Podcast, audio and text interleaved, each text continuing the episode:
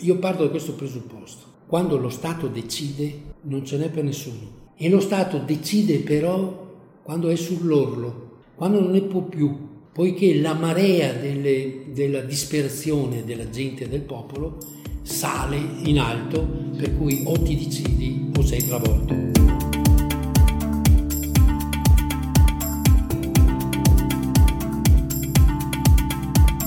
Da banditi a mafiosi, la storia della mala del Brenta vista dalla parte di chi l'ha combattuta. È un podcast realizzato dal Centro di Documentazione ed Inchiesta sulla Criminalità Organizzata del Veneto e realizzato grazie al contributo del Comune di Mira.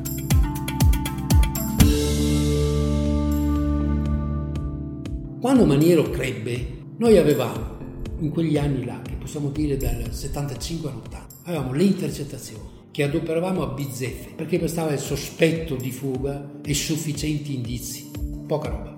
Quindi ti permetteva, soprattutto nel linguaggio della droga, di fare un'arretata, perché non è che dicessero portami la droga, ci vediamo sotto, andiamo di qua, ti presentavi sotto là, lasciavi che lo scambio avvenisse, prendevi il consumatore che aveva preso una dose, due dosi, tre, poca roba a seconda, che era molto facile a dirti chi te l'ha data, e me l'ha data Tizio quindi tu traducevi subito ed avevi la prova, perché lo avevi visto lo scambio diretto o l'avevi visto uscire dalla porta di quel tizio, quindi avevi la prova che quel tizio gli aveva dato la dose. Ti appostavi, vedevi e siccome tutto in quegli anni là, tutto andava in droga, perché anche i rapinatori di Vicenza andavano a coca, quindi tutto veniva tradotto in droga, tu avevi la possibilità attraverso questo tipo di indagine di controllare un po' anche quella che erano la rapina. Diverso invece volevi prendere uno eh, fuori, eh, perquisirlo perché a occhio avevi visto un movimento, c'era l'articolo 4 della legge del 75, quindi parliamo del 75, che è quella che parlava del, fer- del fermo di polizia giudiziaria con queste indicazioni, ti permetteva di perquisirlo, perquisire la macchina, perquisire dove stava, poi se trovavi qualcosa andavi a perquisirlo a casa perché c'era la fragranza. Quindi avevamo degli strumenti che in qualche misura per quei tempi erano efficaci, non c'erano i cellulari allora. Poi avevi un'altra cosa che l'articolo sempre stato ti permetteva di interrogare con l'assistenza di legge dell'avvocato, di interrogare le persone fermate o arrestate. L'arresto lo facevi in caso di fragranza, Berno, tranne i furti, roba della volante, era difficile essere sul posto nel momento e fare l'arresto in fragranza. Lo facevi, facevi i fermi di polizia giudiziaria, che era lo strumento quando tu avevi fatto 20 persone, per cui ti fermavi, perché se no non riuscivi più a gestire 40 persone. Allora a un certo punto ti fermavi, ma in teoria potevi andare avanti continuamente. Quando tu avevi 20 persone, 2 3, più del 10%, secondo me quasi 15%, se la cantava.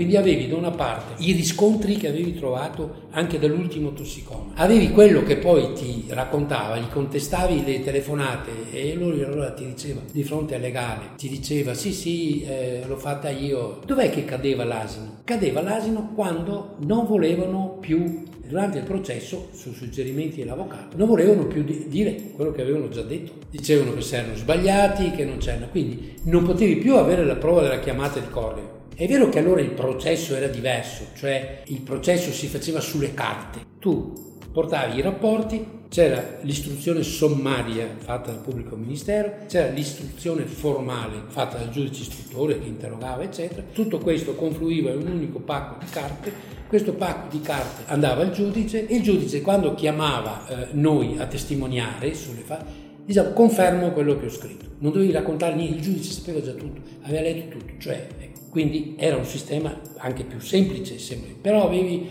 un numero enorme di persone che venivano, come si dice, scarcerate per mancanza di indizi o venivano scarcerate perché non c'era la prova, cioè le prove incominciavano a, sgretolarsi. Poi in quel tempo là, oltre a questo tipo di indagine, c'era anche quello che potevi portare in ufficio le persone che in strada ti dicevano. Quando il nuovo codice arrivò, e cioè nel settembre dell'89, tieni presente che però sempre nell'89, per fortuna, c'è stata la legge dei pentiti che permise subito di attaccare il sistema BR, però per quanto riguarda la criminalità, le rapine, non era facile. Ecco perché nell'86, nell'86 la procura diede quel segno forte.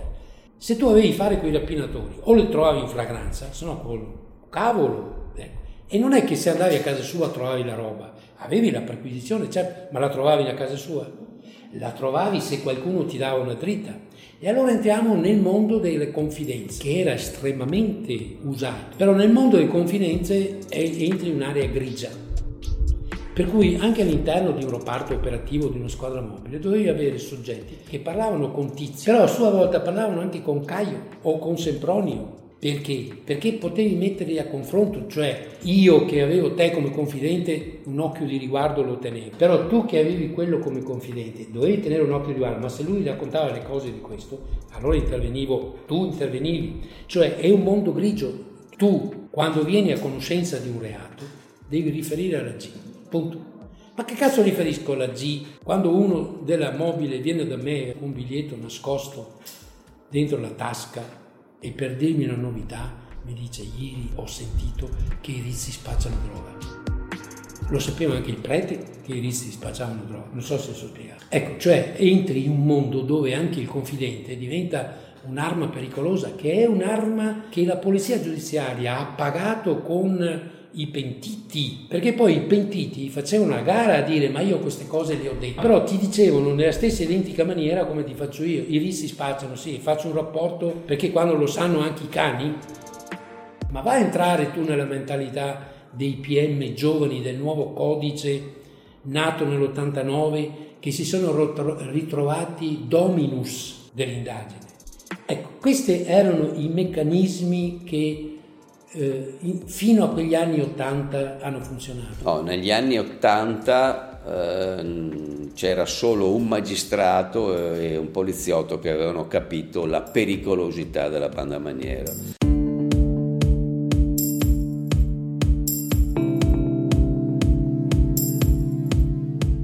Uno è Francesco Saverio Pavone che poi istituirà istruirà il processo, il mega processo eh, degli anni 90 proprio contro la banda Maniero. E Francesco Saverio Pavone è il giudice istruttore di allora che semplicemente ha una intuizione geniale di mettere insieme tutti i pezzi e cioè assieme a, a Antonio Palmosi, capo della squadra mobile di Venezia, dice inutile che noi rincorriamo i singoli fatti e cioè che ogni volta che c'è una rapina di una certa dimensione, di una certa, di una certa entità, sappiamo che è stato Felice Maniero, andiamo, cerchiamo di controllare, non arriviamo da nessuna parte, tanto vale che studiamo bene la banda. Dopo gli anni Ottanta, fino al nuovo codice, eravamo ormai in difficoltà, avevamo, perché incominciavano i cellulari e chi noi non li avevamo le intercettazioni sui cellulari ancora non c'erano i meccanismi. I telefoni non funzionavano più, si erano fatti furbi, le perquisizioni non trovavi niente, le fonti confidenziali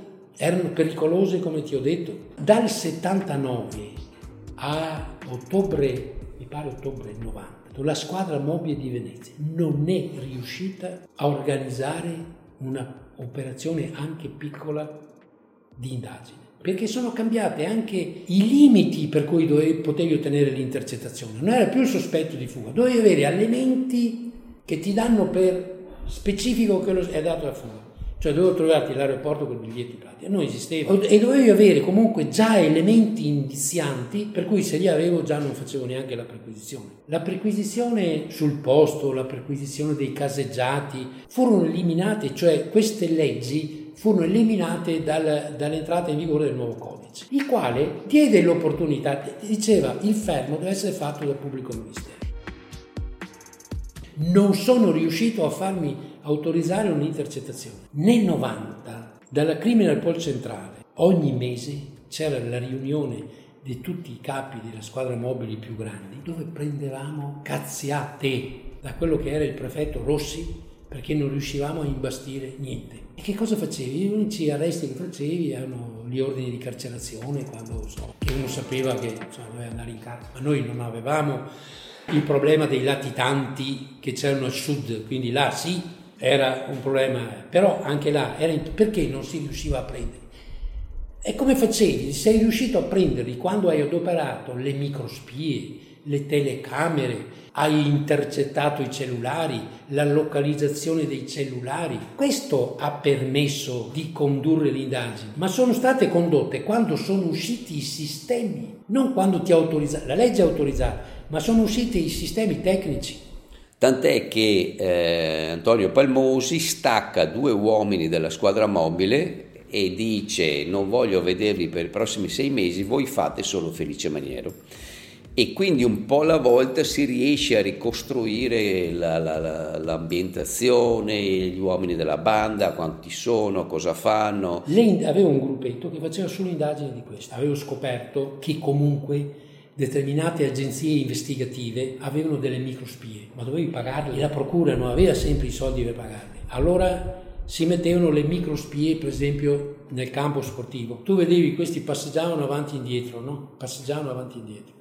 Allora mettevi le microspie una dietro l'altra. E questa prova l'ho fatta quando in un'operazione al casino abbiamo, abbiamo avuto i soldi dal comune di Venezia, abbiamo avuto i soldi, sai che il comune, abbiamo avuto i soldi che ci ha permesso di noleggiare, tramite la procura ovviamente, noleggiare da una agenzia investigativa di Milano di noleggiare queste microspie che sono state messe con telecamere, che sono state messe dentro il casino per ascoltare determinati discorsi e le micro telecamere per vedere come cambiavano le cose. Tieni presente che solo alla moviola abbiamo capito i trucchi quando si fregavano i soldi, perché a occhio nudo non li vedi, neanche con la telecamera. Comunque, io in quella circostanza là le ho provate e ho visto che funzionava, ma non ce n'erano. E, e, e, non è che la procura aveva sempre i soldi, quella volta là, le spese le ha pagate il comune di Venezia per fare quell'indagine con questi mezzi.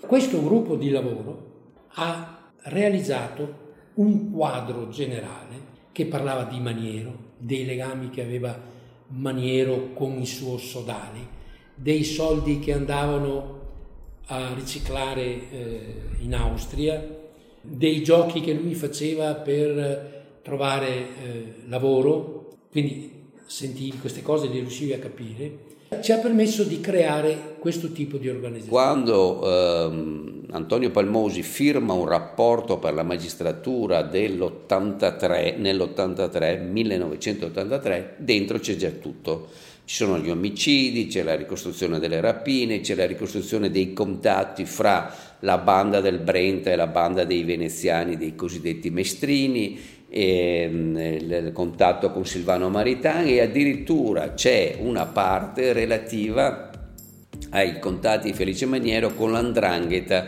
nella zona di Modena, Emilia Romagna perché in quel periodo una delle specialità della banda era il controllo delle bische clandestine e l'andrangheta che si stava insediando in Emilia Romagna non riusciva a tenere sotto controllo la situazione e incarica Felice Maniero di controllare le bische clandestine che erano in mano all'andrangheta. È stato fatto un rapporto, ma il rapporto ho dovuto chiuderlo perché quando, quando fu istituita la DIA, la DIA doveva essere l'FBI. Quindi doveva essere istituita eh, dalle forze migliori di polizia, carabinieri e finanza. Però tutte le indagini di criminalità organizzata dovevano essere consegnate alla DIA. Alla mobile in quel momento era vietato fare determinate, quindi ho chiuso il rapporto, però per esempio alla Criminal Poll, che era di Padova, ho consegnato tutto il materiale che avevamo, erano due anni di indagini secche, solo ed esclusive. Ho consegnato tutto il materiale, che è stato poi il materiale da cui sono partiti, che ha permesso di arrestare Maniero nel 93 a Capri, mi spiego, perché avevano tutti i dati, L'intuizione di Pavone cambia completamente il quadro e cioè non ci si occupa più di, una, uh, di un personaggio, di una banda, di alcuni uomini che oggi rapinano, domani spacciano, ci si occupano di un'organizzazione criminale che ha tutte le caratteristiche dell'organizzazione di stampo mafioso, cioè una forte coesione interna, eh, una capacità di intimidazione molto potente e un controllo del territorio che non ha uguali. come viene vissuta questa cosa dalla magistratura? Malissimo. Cioè Francesco Saverio Pavone viene assolutamente lasciato da solo e anzi viene deriso, lo si prende come un visionario, cioè lui è assolutamente isolato all'interno della procura, tant'è che quando viene istruito il processo i due PM che vanno in tribunale a rappresentare la pubblica accusa sulla base delle eh, dell'inchiesta di Francesco Saverio Pavone dicono in apertura di dibattimento questa è un'inchiesta raffazzonata, confusa, che non sta in piedi.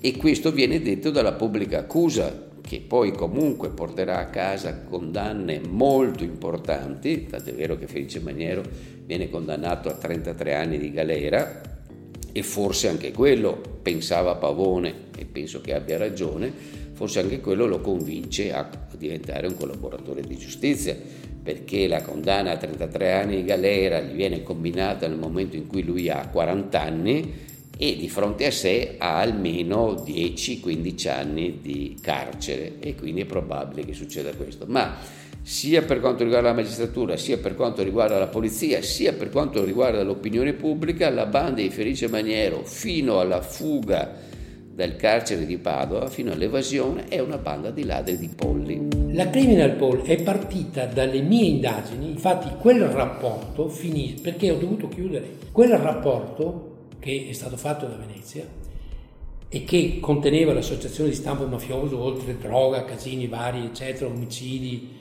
era un po' la, il seguito di quello che eh, aveva lasciato negli anni e quello che aveva lasciato Pavone. Questo non toglie che i carabinieri abbiano fatto altre altrettante indagini eh, molto efficaci anche quando hanno fatto determinati arresti, insomma, eh, non è che erano dietro. Ecco, da là è partita la Criminal Poll di Padova e loro partendo da là hanno continuato ancora le indagini, sempre, sempre sul nostro input e quando Maniero è, è, stato arrestato hanno trovato dove aveva la barca, lo hanno aspettato a Capri, poi Maniero aveva appuntamento con Pastore in una spiaggia della Puglia, una località, e là c'erano già uomini della mobile che li stava aspettando, che lo stavano aspettando se per caso a Capri non riuscivano a individuarlo, che magari riusciva a prendere il largo prima di, di, di essere individuato. Quindi ormai il cerchio si era chiuso